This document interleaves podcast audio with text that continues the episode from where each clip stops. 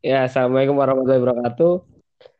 Kenalin nama gue Diva, gue ini dari eh, angkatan 2020 dan baru fresh graduate kemarin ya. Jadi gue baru lulus tanpa UN. Oke, ini podcast pertama gue dan gue ngelakuin podcast ini karena kegabutan gue yang nggak ngapa-ngapain seperti ini. Oke, gue di sini sama abang kelas gue, yaitu senior gue di sekolah, yaitu Rio Aditya. Sekarang melanjutkan kuliah di Jogja. Bisa Oh diperkenalkan, iya, Bang? eh, ya semuanya selamat malam. Hmm, nama saya Roditya Pratama. Ya betul yang tadi Dipa bilang, saya angkatan 2000 berapa ya? Eh gue pernah sekolah nggak sih? 19 sembilan ya? belas, sembilan Ya, belas, sembilan belas. Iya. 2019 baru tahun kemarin juga sebelum COVID. Jadi gue pernah mengalami rasanya UN dan lulus terakhir kalinya. sebenarnya. Terus gimana, Bang? Kan gua nggak UN nih. Kira-kira perasaan lu gimana nih sebagai abang kelas? Perasaan gue ya sebenarnya sangat disayangkan ya. Angkatan yang sekarang ini tidak tahu merasakan euforianya kesulitan dalam kemudahan gitu. Gini bang, gini bang. Sebenarnya gua juga sempat kayak mikirin UN batu. Kayak seminggu itu kayak udah bener-bener belajar banget gitu. Terus Hamin jam gue habis sholat isya, nggak tuh jam 9 ada pengumuman kalau UN ditunda dan akhirnya nggak ada bang. Bukan kita yang mau bang gitu. Ya sebenarnya apa pun kebijakan dari Menteri Pendidikan kan itu udah bagus. Rencananya memang kan tahun 2020 eh tahun 2020 atau 2001 kan itu yang dihilangkan kan UN, tapi malah menggunakan Iya, udah di. rapot ya kan. Tapi emang melihat situasinya betul. seperti ini, ya kebijakan yang diambil seperti ini juga mengambil kebijakan yang bagus sih sebenarnya.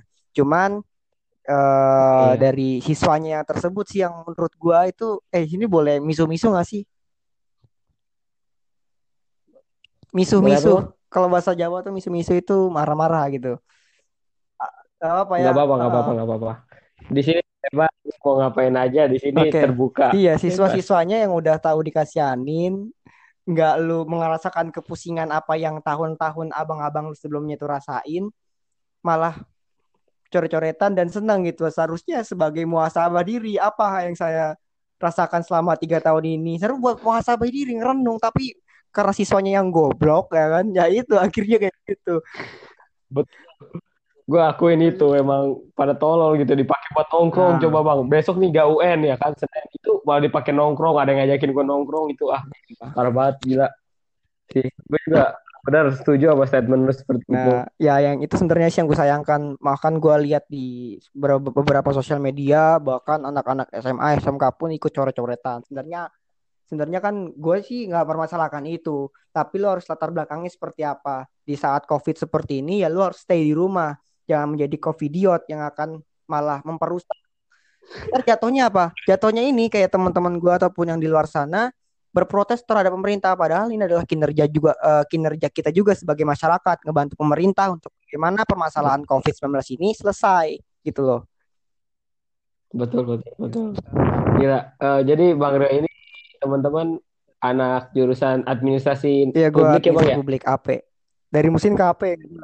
Oh, emang masih nyambung sama administrasi Oh perkantoran beda. berarti bang Kalau di administrasi publik itu lebih kepada pelayanan. Kalau kantor ya hanya surat menyurat. Terkadang emang gue juga diajarin sih di AP itu masyarakat kebanyakan dipahami dengan administrasi itu tulis menulis, surat menulis menyurat, ketik mengetik. Padahal itu adalah pemahaman yang sempit. Pada dasarnya administrasi publik itu lebih meluas lagi pemahamannya. Itu jadi oh gitu bukan cuman kayak ya ngetik surat lu bikin surat keluar surat masuk proposal nggak bikin ya kayak gitu doang ya ilmunya beda lagi kalau ada kantor juga kan ada sendiri itu. Oh gitu. Nah, gue juga sekarang lagi ngalamin kebingungan bang gitu. Kayak gue tuh eh, waktunya lulus yang benar-benar kayak gak ada momen spesial gitu gitu loh. Kayak kan kalau lu misalkan angkatan lu UN ya kan enak gitu. UN terus eh, kayak ngerasain susah bareng lah gitu ya kan ujian praktek, hukum segala macam. Dan gue ini tiba-tiba tetap UN selesai ya udah gitu kayak udah langsung dilepas kayak gitu aja nggak tahu kelanjutan sekolah seperti apa kayak jadi gitu kesannya tidak ada eh, perpisahan ya, apalagi nggak ada yang lainnya. Iya. Kalau gue pribadi, Betul. Nah, terus juga kayaknya ada rasa ketidaksiapan gitu buat ngadepin masa depan berikutnya. Mungkin kalau lu mengalami UN segala macam, oh iya gue udah berjuang buat dapat nilai bagus supaya ke perguruan tinggi atau mungkin eh, mencari nilai bagus ijazahnya supaya kerja segala macam dan ini gue belum tahu sama sekali gue aja nilai ijazah gue kan nggak tahu gue kayak gimana ya kan apalagi baru kayak gini Oh, oke oke. Oh, kalau gue pribadi secara menurut gue, oh gini, kalau misalkan yang lu bilang, gue tuh kayak nggak ada euforia loh bang, kayak nggak ada apa sih yang gue banggakan perpisahan terakhir atau kenapa. Sebenarnya setiap orang-orang itu berbeda-beda. Begitupun gue di saat emang teman-teman gue coret-coretan dan lain-lainnya. Kalau gue pribadi gue sih enggak, gue punya cara lain untuk bagaimana sih kelulusan gue ini menyenangkan. Lagi pula ya gue sebenarnya bersyukur. Gue UN ya meskipun nilai-nilai gue nggak gede-gede amat nggak kecil-kecil amat tapi ya bisa dibilang kecil sih. Ya apa yang harus gue banggakan? Cuman kan gue harus bangga juga terhadap oh ini nilai gue gitu. Udah nilai kecil tapi lu bangga bangga coret-coretan itu yang salah buat gue tapi gue tidak ya menjustifikasi betul. kegiatan mereka untuk hiporia eh, yang lain-lainnya coret-coretan itu nggak masalah cuman asalkan tidak mengganggu masyarakat sekitar aja gitu loh. Apalagi sampai berbuat iya anarkis kan? betul. Wah iya itu sering banget tuh. Terus juga terus gimana nih menurut lu? Eh, kan eh, gue nih gitu ya. Kayak bukan masalah euforianya gue tipe orang pribadi ya gue juga kayak apaan sih nih orang disuruh di rumah? gitu ya kan cuman gue yang mikirinnya kesiapan gue buat ke depannya gitu bang dari mulai eh, persiapan nilai gue untuk kerja kayak gitu itu jadi semu- semuanya jadi nggak mateng gitu loh bang Nah, pertanyaannya apakah dengan UN itu menjamin lu dan apakah eh, dari UN itu lu bisa dikatakan matang setelah menjalankan UN? Kan enggak juga. Yang dikatakan matang adalah ya iya lu sih selama sekolah tiga tahun itu apa yang lu lakukan? Kata Anies Baswedan waktu diwawancari oleh Najwa Shihab, eh, ini kita tuh sebenarnya sekolah tuh harus progresif. Apa pun kita libatkan, bagaimana kita aktif di ruang kelas dan juga di ruang tidak di, di luar kelas di luar kelas itu sebenarnya harus bisa gitu. Jadi keduanya harus seimbang. Kita bisa aktif di luar kelas sama di dalam kelas. Itu yang menjadi kita matang Iya. untuk nanti ke depannya. Seperti itu sih. Iya, soalnya kalau misalkan di kelas juga kita nge- ngelibatin pelajaran ilmu pengetahuan doang gitu ya. Sedangkan disuruh praktik kita Nah, nol itu besar dia. gitu ya Bang ya. Jadi harus Heeh. seimbang. Jadi ya. yang kata dikatakan bahwasannya Jadi tidak UN lu nggak matang, nggak juga seperti itu sebenarnya. ya gitu itu tergantung Iya, orangnya masing-masing gitu ya. Kayak gitu. Oke, Eh, gini Bang, Eh, sekarang kan eh, semua sekolah diliburin ya. Abang juga mungkin diliburin Kalau ya. diliburkan sih tidak ya untuk perkuliahan tidak, tapi dialihfungsikan menjadi teknisnya itu online. Jadi di Iya, rumah gitu online, di rumah. semua online. Perkuliahan tetap jalan. Eh, Nah, sekarang sekarang eh, diliburkan jadi belajar di rumah Iya, gitu betul. istilahnya ya kan. Eh, gua kayak gue merhatiin ya Bang ya. Eh, kalau misalkan pendidikan di rumah ini pasti ada positif dan negatifnya dong, ya kan?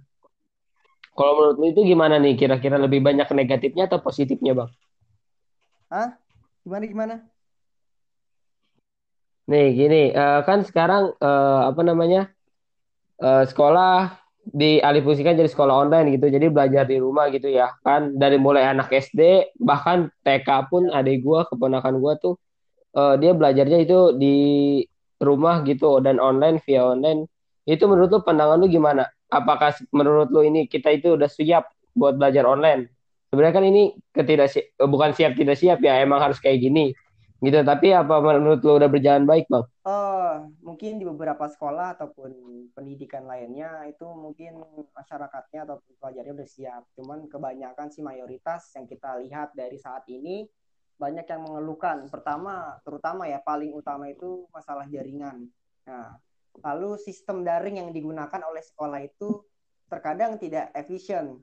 Kayak contohnya saya selama Betul. kuliah ini online eh, kurang setuju jika memang eh, gimana ya harus ada penempatan yang beda sih. Kita kita kalau kuliah itu eh, terkadang bingung. Dosen hanya memberikan pertanyaan memberikan teori tanpa ada penjelasan ya udah gitu. Jadi kita hanya ngebaca. Bedanya adalah kalau memang orang itu benar mahasiswa yang bisa mampu menganalisis itu akan beda.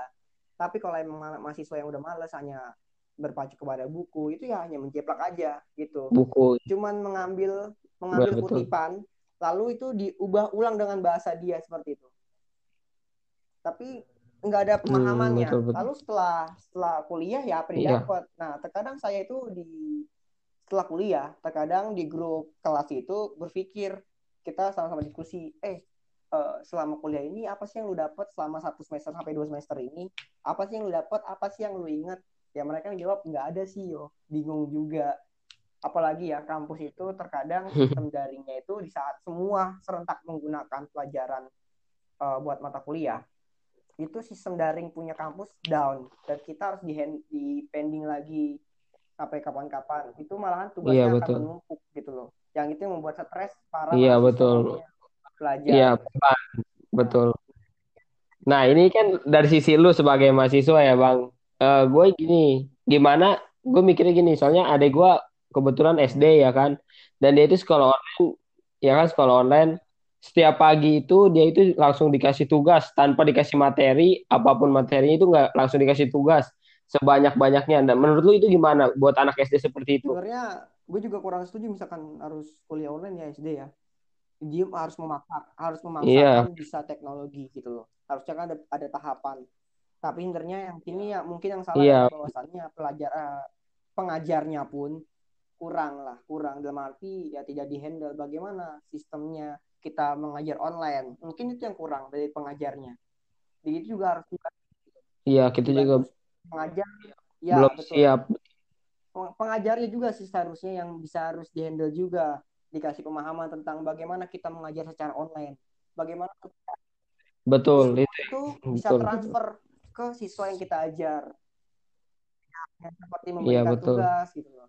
Malahan selama beberapa kuliah saya menyarankan untuk menggunakan WA waktu kuliah kemarin itu akhirnya ya ada beberapa mata kuliah yang masih oke sepakat kita pakai WA dan kita lihat perbandingan yang antara WA dengan daring kampus itu sangat berbeda jauh. Diskusi dan materi lebih Hmm, lancar diajarkan dan juga lebih lancar diobrolkan melalui WA karena mudah diakses WA gitu ya, kan betul. lagi pula itu Iya, lebih privasi juga sih bisa privasi dan efisien daripada ketimbang harus daring dari kampusnya kayak gitu sih Div. iya betul. Di WA juga kan bisa kayak adminnya doang yang bisa mengetik betul pesan gitu ya, ah atau gurunya gitu ya. Nah, jadi seperti itu. Betul. Iya, gue juga kayak seharusnya sih emang kesalahannya itu kayak eh, dari bener pengajarnya sih, Bang, bener. Soalnya kenapa? Ya dia nggak nyampein apa-apa gitu, terus ngasih tugas gitu aja gitu loh. Kan harus ada pemahaman juga harusnya dari mungkin pemerintah bisa ngasih solusi buat guru-gurunya ya gitu ya, Bang ya. Apalagi buat anak SD kan, apalagi tuh kasihan banget harus dipakai gitu. Oke, eh, sel- selanjutnya nih, eh gua mau nanya lagi nih. Eh, sekarang kesibukan lu apa bang semenjak corona ini bang? kesibukan gue ya kalau gue pribadi gue setelah gue setelah UTS ya kemarin emang gue malah pusing banget karena. UTS bingung. Yang pertama kuota sih kuota dan juga kan uang bulanan untuk membeli kuota itu tidak bisa eh, cepat dikirim tuh. Kan orang tua juga semua pekerjaan ditutup toh. Nah kan penghasilan dari mana? Eh, iya, kayak gitu. Betul nah betul. akhirnya kampus membuat kebijakan bahwasannya uang SPP yang yang buat dibayarkan itu dipotong 250 ribu itu untuk kuota mahasiswanya gitu loh Oh, bagus Mm-mm. tuh.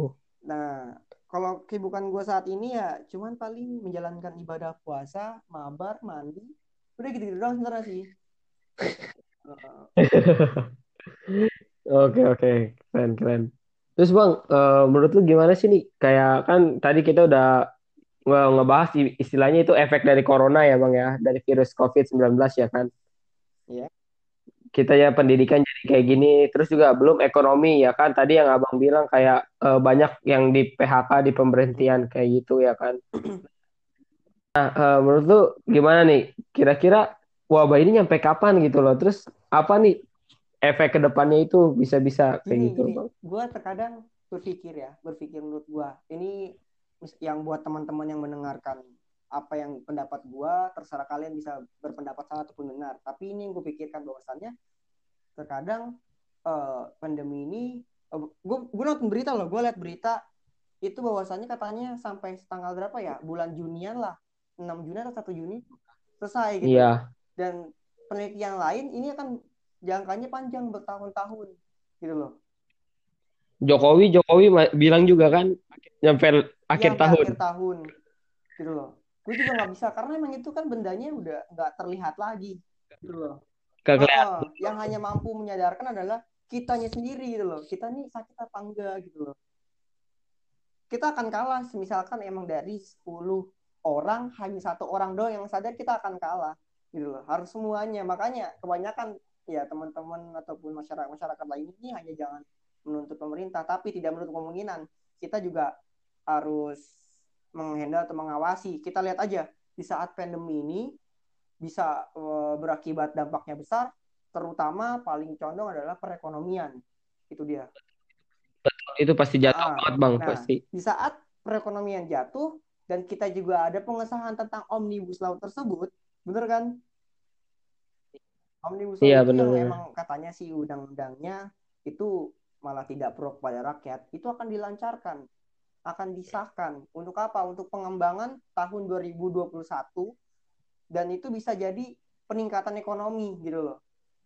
Jadi set- setelah pandemi ini Oh akan iya iya semua. paham. Nah, itu malahan dari pandemi ini menjadi sebuah momentum yang bagus buat pemerintah melaksanakan. Jadi kayak Dipolitikan juga, kayak meriset ya, meriset gitu ya. di Kan tadi nih bentar bang, lu bilang kayak eh, eh, kan tadi sekarang kita misalnya turun gitu. Nah ini sebagai langkah nanti di tahun 2001 mungkin karena pandemi ini udah selesai, pemerintah kayak udah mulai eh, riset gitulah. Jadi mengulang lagi untuk memajukan ke ekonomi lagi dari awal enggak gitu juga. bang. Jadi gini, pemerintah sebelum Gimana maksudnya? ini membuat undang-undang tentang omnibus law. Banyak pertentangan, pertentangan Ya. toh. Nah, banyak pertentangan, lalu merevisi lagi, merevisi lagi supaya bisa diterima. Nah, datanglah pandemi ini. Iya. Pandemi ini ada, ambruklah semua perekonomian. Nah, bagaimana nih strategi untuk meningkatkan perekonomian kembali? Yaitu dengan strategi yang lama, yaitu omnibus law. Jadi eh, pemerintah itu menggunakan momentum pan- pandemi ini untuk mengesahkan omnibus law tersebut untuk peningkatan dalih-dalihnya, gitu loh. Karena Ya bang, bisa dijelasin isinya bang, isinya isi dari Kalau itu. gue tidak terlalu mengkaji, cuman ikut-ikut beberapa yang gue baca bahwasannya eh, ibu gue juga buruh. Di saat lu punya ibu dan ibu lu hamil, nanti cuti itu nggak dapat bayaran. Kalau Iya. konsepnya lu kerja lu dapat duit, kalau lu nggak kerja ya lu nggak dapat duit gitu. Nggak dapat duit gitu ya. gitu loh. Nah terus habis itu ya Oh, banyaknya eh, investor-investor yang membangun-membangun di tanah Indonesia ini membuat kerusakan terhadap lingkungan gitu loh. Tapi apa bayarannya terhadap eh, kerusakan tersebut? Apakah dia mampu mereboisasi lagi, memperbaiki lagi seperti semula kan enggak, yang hancur akan udah hancur. hmm, iya, ah, ah, tetap hancur. daya alam susah juga untuk kita daur ulang lagi kan. Seperti Iya betul. seperti sih lebih singkatnya sih. Susah juga. Oh iya iya paham. Nah, Oh iya susah juga, apalagi ngomongnya sama anak baru lulus ini nih lulus COVID. ya susah juga. Paling ya ya doang. Tapi ini loh, ya gue juga punya orang tua.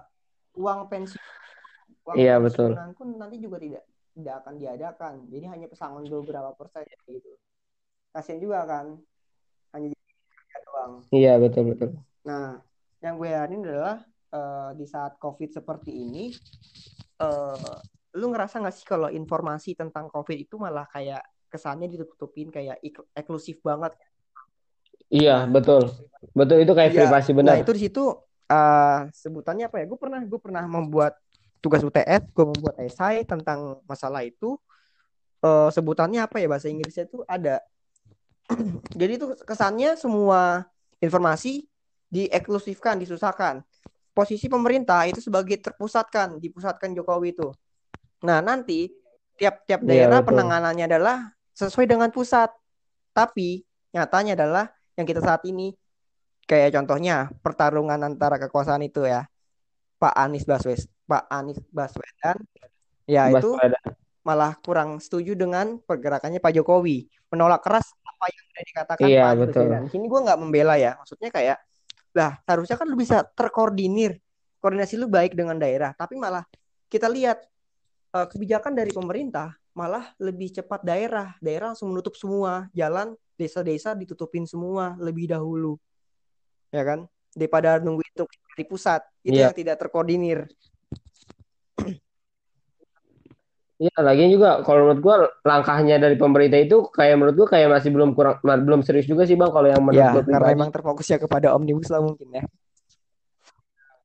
Ya, betul gitu. mungkin. Jadi gue lebih mementingkan eh, omnibus law nanti gue dapat duit daripada harus memikirkan ya ya lu nyawa nyawa lu yang penting omnibus law jalan nyawa masyarakat ya nomor aja gitu gitu loh gue gue juga sebenarnya kesal sih kesal juga tapi ada juga tuh yang bilang ya udah kita ganti presiden aja apakah ganti presiden juga bisa mampu mengubah keadaan ya kan Nggak juga. Ya kan? Tidak, Eh, tidak, ya tidak. mungkin aja tidak. Apalagi oh, bisa mungkin aja bisa mungkin aja bisa cuman kan kita yang kita perlukan adalah bukan perubahan presidennya juga gitu loh tapi misalkan udah merubah Iya. presiden tapi masyarakatnya tidak serta mendukung juga dan membantu pemerintah ya sambil bohong dong ya ya, betul sama aja bohong. Betul yang diubah itu sebenarnya emang harus kita dari masyarakat dari hati Ya, diri sendiri dulu sih Bang, dari diri Kesadaran sendiri. dulu. Ya kesadaran masing-masing yang jadi masalah ya rakyat Indonesia ini kebanyakan ya Hmm. kurang sadar gitu. Nggak ngerti lagi gue juga gue gitu. waktu itu dengar eh, pembicaraan bang siapa ya namanya gue lupa Eh, dia aktivis sih aktivis buruh ngomong gini ya gimana mau maju juga sih. Bencana aja lu jadiin bercandaan gitu loh. Lu foto-foto di tengah banjir. Ya memang itu lucu tapi kan harusnya lu melihat loh kok bisa banjir itu loh? Kok bisa banjir ini? Apa yang salah? Bukan malah buat bercandaan gitu kalau itu pemikiran orang lain gitu.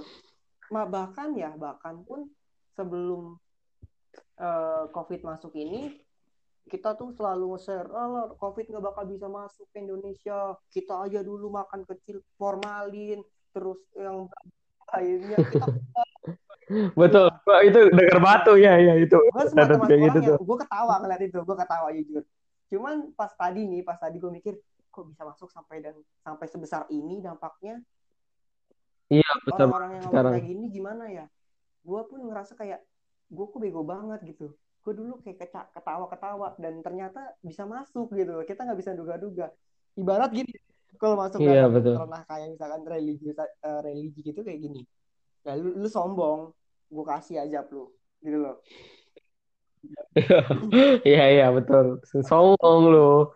Gue tahu lu doyan formalin, gue tahu gitu ya kan. Tapi tetep aja kalau gue kasih ajab ya lu kena ajab gitu. bahkan bukan hanya masyarakat tapi pemerintah pemerintah sejak awal Iya pemerintah pun nggak ada nggak ada omongan sama sekali sebelum ada pandemi sejak satu awal orang. covid pada pada bulan Februari eh Januari atau Februari gitu ya pemerintah udah melakukan 32 kali pen- eh, statement yang blunder contohnya kayak Terawan itu mengatakan bahwasannya penelitian ini penelitian dari siapa eh Oxford Oxford apa yang kuliah itu tempat di luar negeri kuliah itu universitas apa namanya Yang kata dari Inggris ya, Ah, Inggris. bilang itu namanya melecehkan gitu.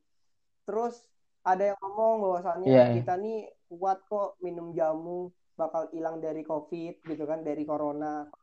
Mesti- iya bahkan Betul, betul. kayak ya udahlah enjoy aja. Itu pernyataan Pak Terawan itu tuh Kemenkes kayak gitu. Akhirnya apa? Di saat seperti ini beliau mana pendapatnya? Beliau mana saat nggak ada kelihatan Iya. Betul. Cuman ngumumin Iya. doang dia berapa mati berapa ini ya. sebenarnya kayak gitu terus Tapi eh, tapi gini bang, lu pernah lihat podcastnya Deddy Corbuzier sama Yonglek gak? yang gimana tuh Yang kata tentang konspirasi global oh, tentang masalah pandemi corona. Oh, mungkin oh iya iya ya. Ya kenapa kenapa? Nah, gua itu kayak eh, di sini juga sekarang banyak masyarakat juga yang percaya bahwa oh iya iya kenapa oh corona berarti gak bahaya gitu loh. Kebanyakan orang mikir jadi kayak gitu bang ketika si eh, Om Ded ini sama si Bang Yonglek ini ngeluarin statement kayak gitu kalau menurut gua. Ya, gimana ya? Eh, lu tahu nggak sih TBC, TBC? Dokter Iya, tahu. di eh, di Indonesia Lawyers Club. Waktu pas Iya, peringatan hari tahu TBC itu. dia kan ngomong bahwasannya penyakit TBC setiap orang meninggal tuh akan banyak banget perharinya orang TBC meninggal. Dan penyebaran itu nggak melalui apa? Iya, airborne udara. Airgun ya, udara. Udara dia. TBC daripada COVID. Tapi kan di sini ada penyebarannya lebih cepat COVID gitu loh. Dan ini banget lah yang Hmm. lagi booming boomingnya COVID itu wah bahaya banget gitu. Tapi kita harus mengantisipasi mengantisipasi. Tapi nggak hanya cuma menyepelekan akhirnya malah dia yang juga yang kena gitu kan. Sebenarnya gue juga kurang percaya gue kurang percaya Iya. dengan ya itulah permasalahan tentang teori-teori konspirasi. Kalau gue sih memikirnya ya udah ini datang dari dari Tuhan gue ya udah gitu. Mungkin ya di saat di saat pemanasan global ini nggak bisa dihadapi oleh pemerintah gitu loh. Eh lo tau kalau di Cina itu Iya, betul. eh, lapisan ozon tuh meningkat kan? Dua persen atau lima persen gitu meningkat loh. Iya, kan itu juga uh, ada pengaruh pengaruhnya dari yang kata jaringan 5G yang baru mau Nah, dibuat itu itu. juga. Jadi kayak ibarat eh lu nggak lu tidak bisa mengurusi ini. Gue yang maha besar nih lo gue turunin penyakit ini. Akhirnya kayak lu Tuhan lagi sedang mengreboisasi alamnya gitu di saat orang-orang tuh lu makin parah lu gitu manusia gue ciptain kok malah merusak gitu kan. Kayak kesannya gitu. Betul banget. oh ya ternyata gini ya. Jadi muhasabah diri nih. Wih gue masih lemah banget. Iya, iya. seharusnya itu. hewan-hewan pun malah jadi cepat berkembang biak. Pohon-pohonan jadi Iya, Jakarta juga jadi berembun Nah, sekarang iya kan. kan? Jadi kayak wah gue pengen tahu daerah Tangerang Tangerang Selatan itu yang nomor satu se Indonesia atau kapan gitu ya itu paling panas banget. Sekarang kayak gimana gitu loh. Cina aja yang luas gitu sampai turun populasi asapnya gitu polusi alat asapnya. Iya, betul. paling gitu sih kalau gue pribadi. Ya dinikmatin lah cuman kita tidak menurunkan kewaspadaan Iya, betul. Terus nih buat lu ada pesan nggak eh, buat ini nih apa namanya yang pernah mungkin dengar konspirasi-konspirasi tentang corona. Kalau menurut gua sih ya, eh, lu boleh lah, itu hak lu untuk percaya atau tidak tentang konspirasi itu ya kan. Tapi jangan sampai kita juga punya kepercayaan dengan agama lu masing-masing gitu loh, ya kan. Jadi jangan sampai kayak gitu doang langsung percaya kayak gitu. Gue juga kayak gimana yang ngelihatnya. Aduh, dimulai dari di Ya itu kita emang nggak tahu gitu loh. Kita mah rakyat kecil, nggak ada apa-apanya. Kita ngomong sama presiden aja nggak didengar. Sama lurah dah kita nggak pernah didengar gitu. loh. Apalagi kita tahu tentang elit-elit global gitu. Gue nggak ngerti tuh Eh, kayak gitu. gini apa apa ya ya kalau gue tadi tuh barusan tadi ngobrol eh, katanya Bill Gates itu mau memberikan vaksin tapi vaksinnya tuh berupa chip nah itu tuh gimana tuh tapi Nah betul di setiap manusia itu di di itu dipasang chip cuman buat gitu. Indonesia doang di daerah Indonesia jadi Bill Gates itu memberikan vaksin berupanya chip coba lo cari-cari beritanya deh gue belum baca juga sih jadi kayak wih menarik nih apa ya gitu terus termasuk konspirasi Nah itu itu juga dibahas. nah kalau Iya itu dibahas juga Mbak. Nah, kalau gua sih buat teman-teman semua yang merantau pun emang udah di rumahnya, kurang-kurangin lah. Kurang-kurangin lu harus berkeliaran, kita membantu pemerintah menyadarkan juga lah.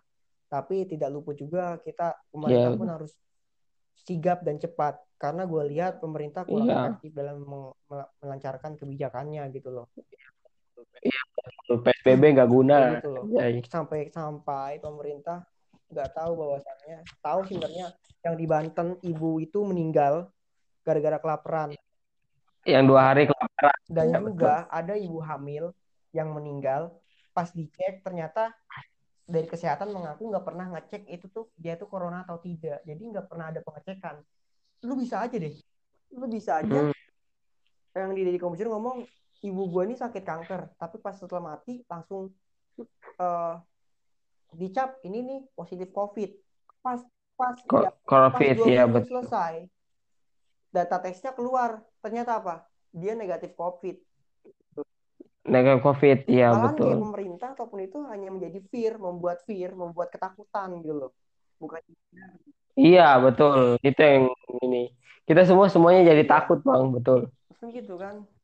Yang gua anehin kayak gitu. Jadi buat teman-teman semua yang mendengarkan podcast ini, gua harap kita udah tetap stay di rumah, lu bisa melakukan aktivitas apa pun, ya di bulan Ramadan apalagi banyak banyakin lah gue pun juga ya banyak banyakin pun gue juga Betul. dosa yang jarang ya jarang banget lah dengan kayak sholat atau beberapa lainnya. Dengan juga ada tapi kan gue sebagai manusia juga ada berusaha masa pencarian gitu loh. Iya betul, sama-sama saling mengingatkan. Yang intinya mah kebaikan lu ya bisa bang ya. membuatnya kayak lu bisa nyanyi ataupun yang lainnya. Yang penting positif dan bisa membuat berkem- ber- berkembang gitu loh. Jangan hanya stuck lu nyari Iya. bahan yang emang harus gue berkembang. Tapi bagaimana di saat kondisi ini kita semangat dan kita bisa maju untuk berkembang kayak gitu Ya betul betul bang. Oke bang, eh, thank you nih, udah nemenin podcast gua, podcast pertama gua ya. Jadi nanti lain kali pasti gua undang lagi. Entah apa nanti yang gua bahas kita bikin lagi di podcast ini ya bang. Oke, eh, mungkin sekian ya bang ya. Udah 30 menit nih kita ngobrol nih. Thank you banget. Eh, sumpah keren banget nih orang pertama yang masuk ke podcast gua dan gua ngedengerin hal-hal yang biasa luar biasa dari lu. Pengalaman lu di sana gimana bang ngomong-ngomong bang? Gila bang, sampai hebat banget gini. Apa di mata kuliah lu juga diajarin kayak gini tentang gue analisis kayak gini? belajar retorika bagaimana bisa lu indah dalam berbicara udah itu doang intinya Oh, yes. lu lebih indah dari rencana. Oke bang, keren bang, serius. Udah berapa bulan kita nggak ketemu ya, jadi kayak gini. Jadi lewat ini doang podcast Iya, nih. Semua punya cara untuk bertemu tapi tidak untuk physical distancing lu juga nggak boleh pulang dong ya dari Jogja ya? bisa, boleh pulang gua nggak bisa pulang gua ke mana-mana Berarti nyam- gua lebih nyampe selesai nih ya, lebih nyampe lebih selesai. ya. physical attack daripada physical distancing Ya udah lu main Ya. ML aja bang, supaya rank Ya, lu mitik ya. Oke, Yoi. thank you. Terima kasih. Intinya buat lu bang, jaga kesehatan lu bang di sana ya. Ya, semangat terus bang. Thank you for information. Oke, teman-teman mungkin itu sekian aja. Sampai jumpa ke podcast berikutnya. Ini dia episode pertama dan jangan lupa didengar. Ini kita ini cuman pembahasan dari narasumber yang gue undang. Jadi lu bebas mau statement seperti apa. Intinya ini cuman pendapat dari masing-masing narasumber dan gua ya bang ya.